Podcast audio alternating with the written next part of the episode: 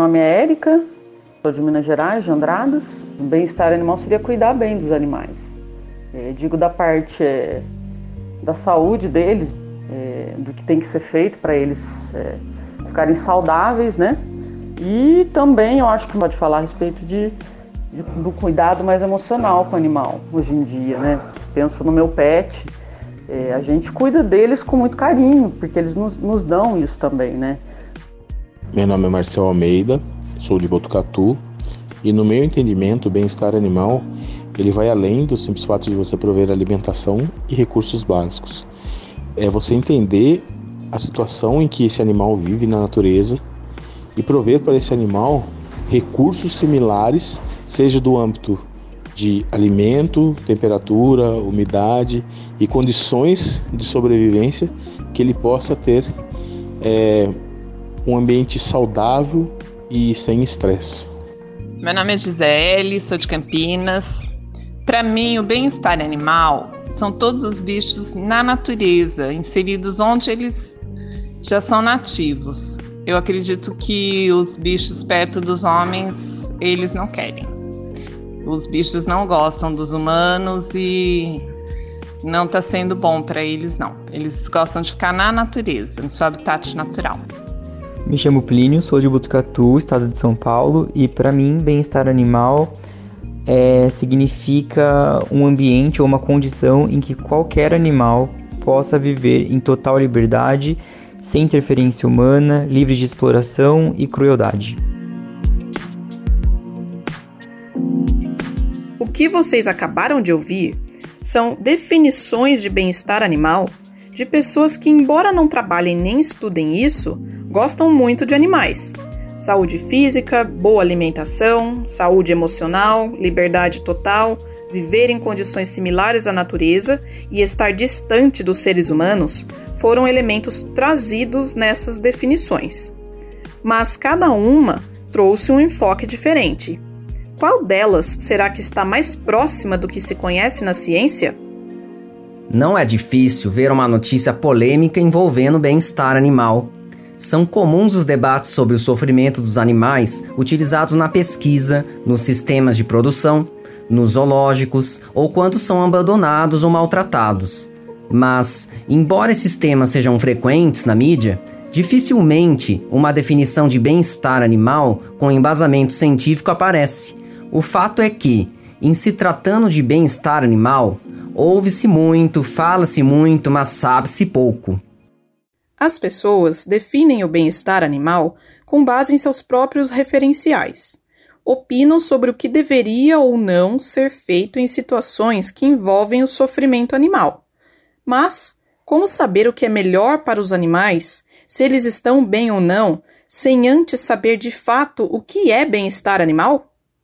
Para responder essas perguntas, o Oxigênio de hoje explora a ciência por trás do bem-estar animal. Eu sou o Vinícius Alves. E eu sou a Caroline Maia. E começa agora o episódio. Afinal, o que é bem-estar animal? Você está ouvindo Oxigênio.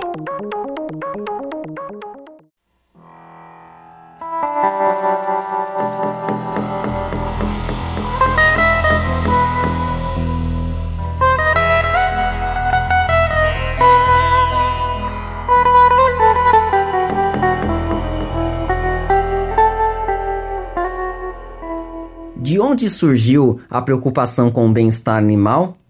Bom, o contato direto do ser humano com os animais e o estabelecimento de uma relação mais próxima com eles, com certeza foi um estímulo importante nesse processo. Nesse cenário, a domesticação em si foi fundamental para levantar questionamentos sobre o bem-estar animal, como destaca Marina da Luz, zootecnista e doutoranda em zootecnia pela Unesp, um dos grandes marcos uh, em busca do bem-estar animal foi a própria domesticação das espécies. Foi um longo trajeto, né, até os dias de hoje, mas foi o que eu acredito que impulsionou os grandes questionamentos uh, da sociedade em geral em relação à criação dos animais, formas de criação, a ética, direitos dos animais e assim por diante. Mas Apesar da domesticação animal datar de mais de 500 mil anos, o bem-estar animal como uma área científica é ainda relativamente recente, que teve um primeiro marco importante no final da década de 50, conforme explica Pedro Trindade, médico veterinário e doutorando em biotecnologia animal pela Unesp. Data de 1959, quando foi lançado um livro no qual os seus autores, Russell e Burt, William Russell e Rex Burt foram pesquisadores ingleses que trabalharam juntos em um projeto para a Federação das Universidades para o Bem-Estar Animal, a UFAL. Muito à frente de seu tempo, puderam incluir dentro das preocupações das técnicas experimentais os três R's da experimentação, na tentativa de um eminente cuidado com os animais, tentando reduzir o número de animais, modificar os métodos que estavam sendo utilizados e também substituir os animais por outras formas de estudo. Mas o bem-estar animal começou a ganhar força mesmo a partir de 1964, com a publicação do livro Animal Machines, da Ruth Harrison, que denunciou as práticas nos sistemas de produção que ignoravam o sofrimento dos animais, como comenta Pedro. Esse livro escandalizou e trouxe à tona a forma como os animais eram criados no pós-guerra, né? de forma bastante produtiva, intensiva e com severas consequências da qualidade de vida daqueles animais. Isso foi tão importante que no ano seguinte, em 1965, um comitê chamado de Bramwell produziu, através de divulgações e discussões científicas, as cinco liberdades. Elas são extremamente importantes para é, questões legislativas, porque são muito abrangentes e podem ser facilmente generalizáveis. Embora elas possam ajudar muito na questão legislativa, deixam a desejar na sua especificidade e sensibilidade para determinadas questões particulares.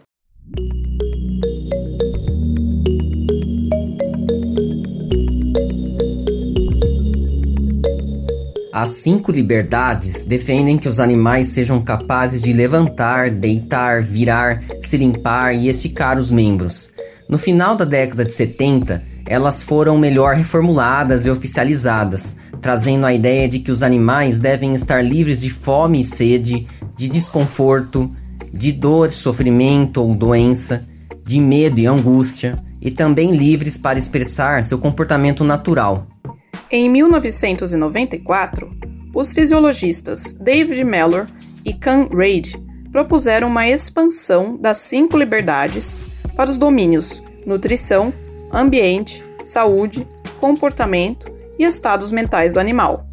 Em 2015, Mellor propôs uma nova versão, incluindo aspectos positivos nos domínios, ou seja, mais relacionados ao prazer, até então deixados de lado.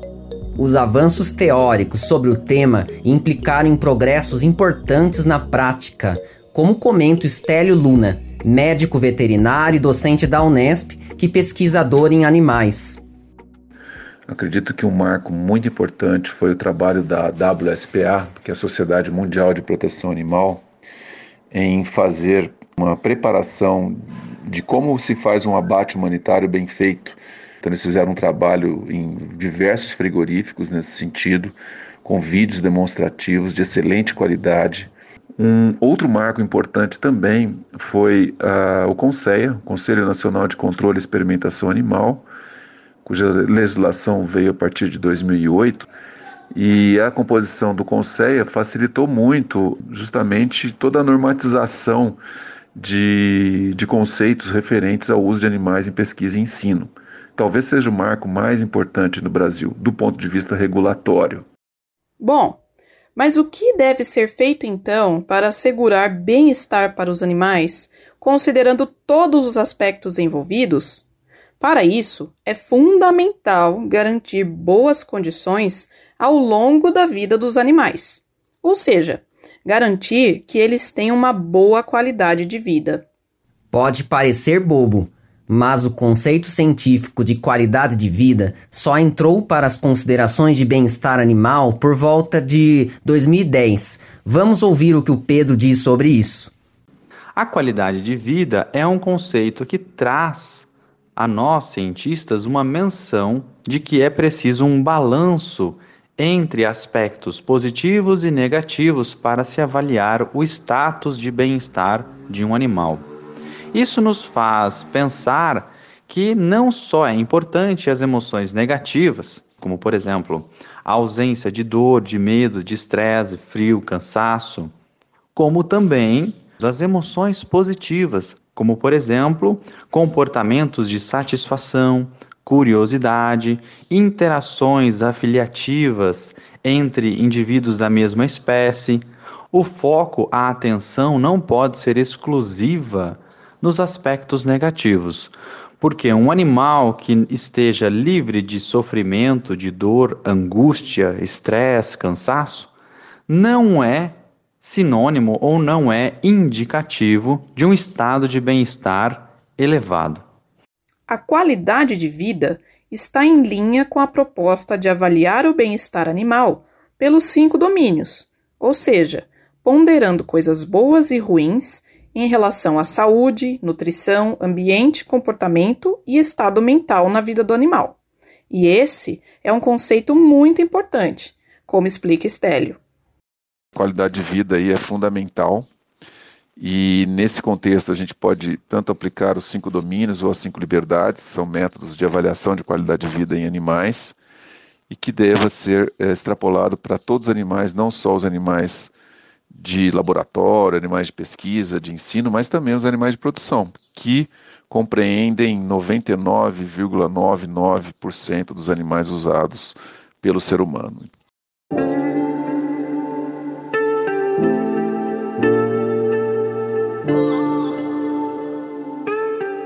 E é como disse o Estélio, o conceito de qualidade de vida e as considerações de bem-estar animal valem para todos os animais, inclusive os animais de estimação ou pets, como lembra Marina Bastos, psicóloga que trabalha com adestramento animal.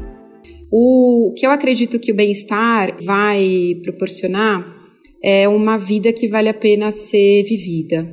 Então, é o pet poder expressar comportamentos que são naturais da espécie, por exemplo, cavar, no caso do cachorro, ou caçar, no caso do gato, e que vão trazer para ele uma qualidade de vida muito melhor, né?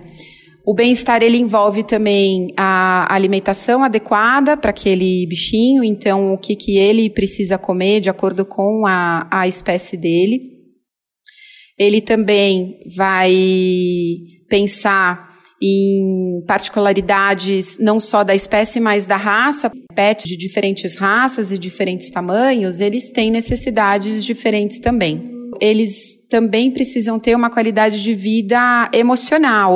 E também a gente não pode esquecer da questão de saúde, então o bem-estar também vai envolver visitas ao veterinário, às vezes exames, e, e atitudes que o tutor precisa ter para que esse pet tenha uma saúde boa. E em se tratando de animais de estimação, tão amados, vou dizer algo que pode surpreender nossos ouvintes. Uma coisa que pode ajudar o bem-estar desses animais é o adestramento, não é, Marina Bastos? Quando a gente tem uma relação que tem uma base de confiança e de comunicação clara, as relações elas são muito mais saudáveis, elas são muito mais positivas. E o adestramento ele traz isso para a vida do tutor e do pet. Durante o adestramento vão ser colocados vários desafios para ele, desafios cognitivos, desafios de atenção, é, desafios físicos que ele vai conseguir vencer à medida que ele vai se desenvolvendo e isso também vai trazendo muito autoconfiança para esse animal.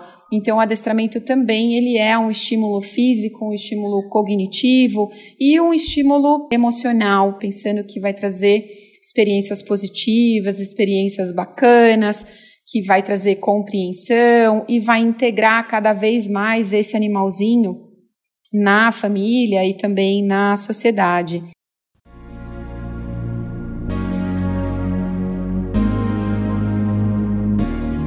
Agora, em relação aos animais de produção, a decisão sobre comer ou não comer carne, pensando no sofrimento dos animais nos sistemas de produção, muitas vezes gera dúvida.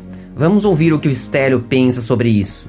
Se você come carne ou consome produtos lácteos, né, produtos de origem animal, a questão não é não comer ou comer, mas sim quando comer, comer bicho feliz ou beber leite de um bicho feliz. Esse é um conceito importantíssimo. Os animais têm que ser tratados com dignidade. E se eles são mortos para nós nos alimentarmos dos mesmos, esta vida que eles tiveram tem que ser uma vida que valeu a pena ter vivido. Além disso, nos sistemas de produção, precisamos levar em conta o que o animal gosta, ou seja, suas preferências, e do que ele precisa, mas considerar o lado do produtor também. Ele precisa enxergar os benefícios para a sua produção, como destaca Marina da Luz. A zootecnia possui três grandes pilares, né, que são a lucratividade, a sustentabilidade e a prevenção, que de certa forma são fatores que, que devem caminhar juntos. Sempre quando um zootecnista pensa ah, em um enriquecimento ambiental que seja, isso é colocado no papel, é feito conta e, e é dimensionado para realmente saber se vai trazer algum benefício não apenas para o animal, porque o objetivo principal é trazer um benefício para o animal, mas tão importante quanto isso é trazer o benefício para o produtor, para o comércio no qual esse animal está inserido. E falando aqui do papel do consumidor na questão do bem-estar dos animais de produção, é ele quem pode exigir cada vez mais qualidade de vida dos animais e que pode se dispor a pagar mais por alimentos provenientes de animais criados em melhores condições. Mas, na verdade, hoje em dia, a questão econômica está deixando de ser um problema para não melhorar o bem-estar dos animais de produção, segundo Estélio. Economicamente, já está demonstrado para suínos que um sistema semi-intensivo ou semi-extensivo gera tanto lucro quanto o sistema atual, que predomina. Então, a questão financeira não é uma boa desculpa. Obviamente, para a produção de, de frangos de corte e de ovos, será um pouco mais difícil essa transição mas é financeiramente viável.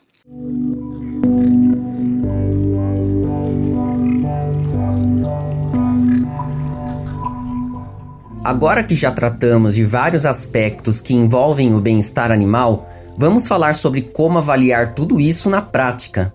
Há indicadores que foram sendo incorporados ao conceito de bem-estar animal ao longo da história dessa ciência e que permitem avaliar, ao menos em parte, os aspectos que falamos até aqui.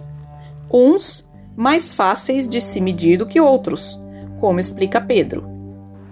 Acredito que a interação de indicadores comportamentais, fisiológicos e emocionais contribuem muito para a avaliação científica do bem-estar animal.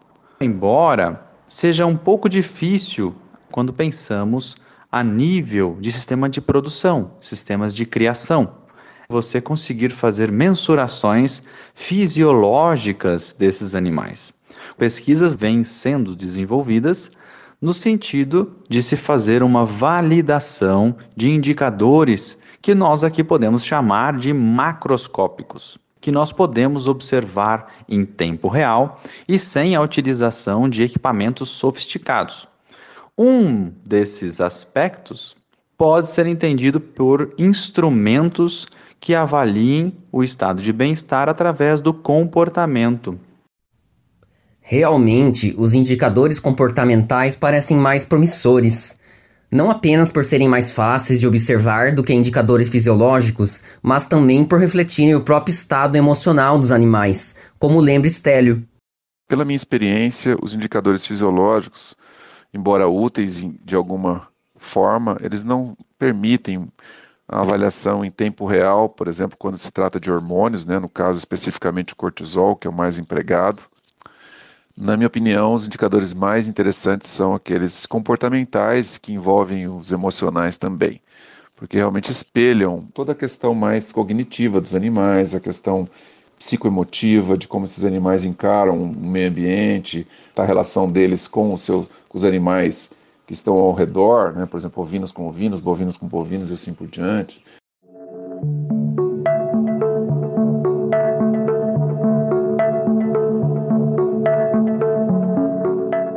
E é claro que, mesmo sendo importante considerar aspectos positivos, como a expressão de comportamentos mais naturais, ou mesmo preferências e necessidades dos animais quando se fala em bem-estar, é fundamental pensar em indicadores que mostrem quando o animal não está bem.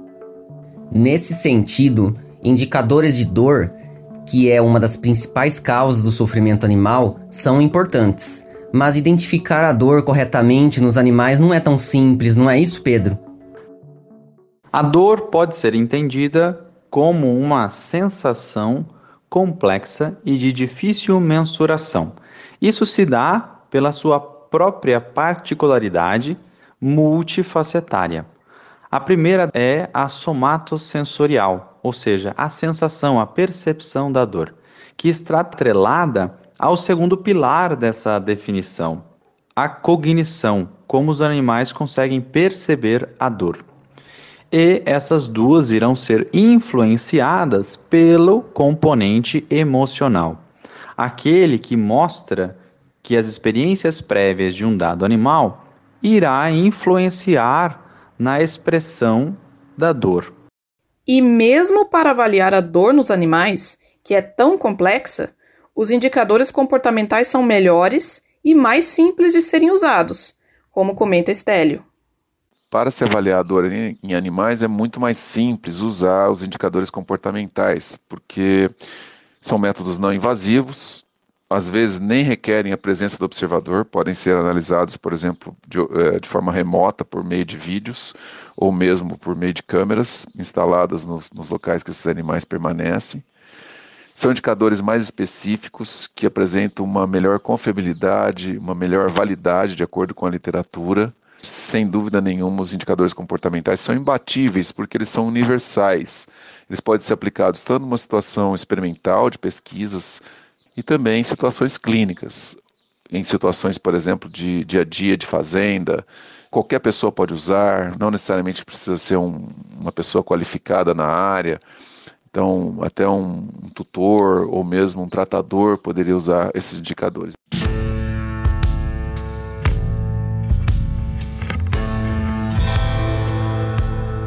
Estamos chegando ao fim do episódio, mas não poderíamos deixar de falar sobre mais um aspecto relacionado à qualidade de vida dos animais, que muitas vezes as pessoas se esquecem: a interação com seres humanos. E essa interação pode fazer toda a diferença para o bem-estar dos bichos, seja nos zoológicos, na pesquisa, nas casas ou nos próprios sistemas de produção, como diz a Marina da Luz. Um animal que mentalmente, fisicamente está em bem-estar, ele está produzindo, ele está dando o seu melhor. Muitas vezes, quando se fala em bem-estar na produção animal, se pensa em genética, seleção genética, seleção de animais que se estressem menos, por exemplo, durante o manejo, instalações que sejam mais racionais, que facilitem a fluidez dos animais durante o manejo, com menos estresse, mas acabam desconsiderando o fator do próprio homem é, nessas questões.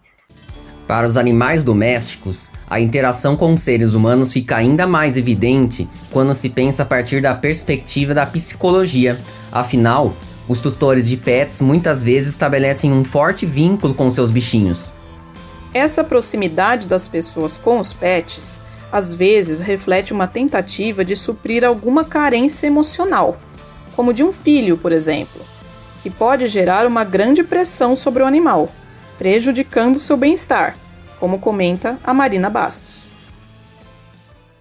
Na verdade, ele não consegue preencher vazios dos humanos, né? Mas muitas vezes eles são colocados nessa posição. E se o tutor não tem uma consciência disso, ele pode trazer, às vezes, prejuízos para a vida desse bichinho. Como por exemplo esse bichinho criar um hiperapego ao tutor e gerar ansiedade de separação ou outros problemas de comportamento. E é exatamente nesse cenário que a psicologia pode ajudar os tutores e os próprios pets, já que o abandono não é incomum quando os tutores se sentem insatisfeitos com seus bichinhos, conforme explica Marina Bastos. Eu entendo que a psicologia traz uma compreensão maior que o tutor precisa e o que o animal precisa e qual que é o papel de cada um e o que, que é melhor para cada um. E acredito que talvez isso também ajude a diminuir o abandono. Às vezes o tutor não compreende um comportamento do, daquele animalzinho, ou ele entende, ou de alguma forma aquele animalzinho não cumpriu a função que aquele tutor estava querendo com aquele animal e ele pode acabar sendo abandonado, ou às vezes no caso de adoção ele pode ser devolvido para o abrigo onde ele, de onde ele veio.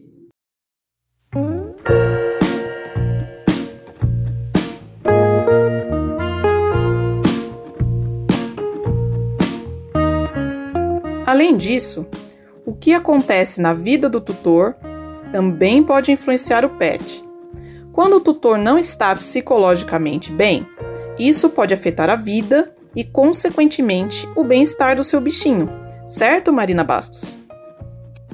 Quando a gente tem fases ou pessoas que estão no estado mais depressivo, com síndrome do pânico ou alguma coisa assim, se ela não estiver sendo tratada ou devidamente tratada, isso pode influenciar de uma forma negativa na vida do, do pet, o que pode prejudicar o bem-estar dele, porque às vezes o tutor com depressão ele não vai conseguir sair de casa, ele não vai conseguir fazer atividades ou mesmo cuidar de um, de um bichinho porque ele emocionalmente está muito fragilizado. Então, é evidente que para avaliar e melhorar o bem-estar dos animais, é importante sempre considerar o elemento humano envolvido na situação. Assim, é possível entender o bem-estar animal como a Marina da Luz coloca. Bem-estar é quando o animal está mentalmente e fisicamente bem, quando possui escolhas e estímulos dentro do seu ambiente de criação e quando ele tem também uma boa interação com o homem, por meio de práticas racionais de manejo. Lembra das definições de bem-estar do começo do episódio? O fato é que nenhuma delas está totalmente certa ou errada. Bem-estar animal é um conceito complexo que envolve aspectos negativos e positivos de saúde, nutrição, ambiente, comportamento e estado mental. Para melhorar o bem-estar dos animais, é importante levar tudo isso em conta. O que é ainda mais importante, considerando que mesmo pessoas próximas dos animais muitas vezes não sabem tudo que está envolvido no bem-estar animal. Como disse Marian Dawkins, pesquisadora renomada na área, existe o perigo que pessoas bem intencionadas definam o bem-estar animal em termos do que elas acham que os animais querem ou o que os agrada. Mas se nós levamos a ciência animal a sério, devemos assegurar que a voz animal seja ouvida.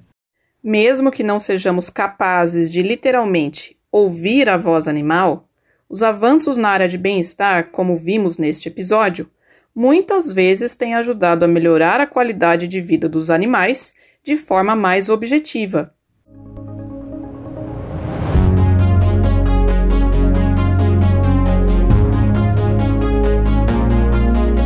E o oxigênio vai ficando por aqui. O episódio foi apresentado por mim, Vinícius Alves, e pela Caroline Maia, que também fez as entrevistas, escolheu as trilhas e construiu o roteiro. As trilhas são da YouTube Audio Library e a revisão do roteiro é da Simone Paloni do Labjor.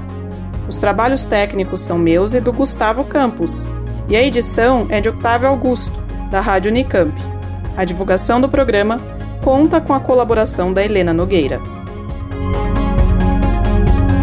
Você pode nos acompanhar nas redes sociais. Estamos no Facebook, facebook.com/barra Oxigênio Notícias, tudo junto e sem acento. No Instagram, arroba Rádio Oxigênio e no Twitter, arroba Oxigênio News. E você também pode deixar a sua opinião sobre este episódio e sugerir temas para os próximos programas. Basta deixar o seu comentário na plataforma de streaming que utiliza. Até a próxima!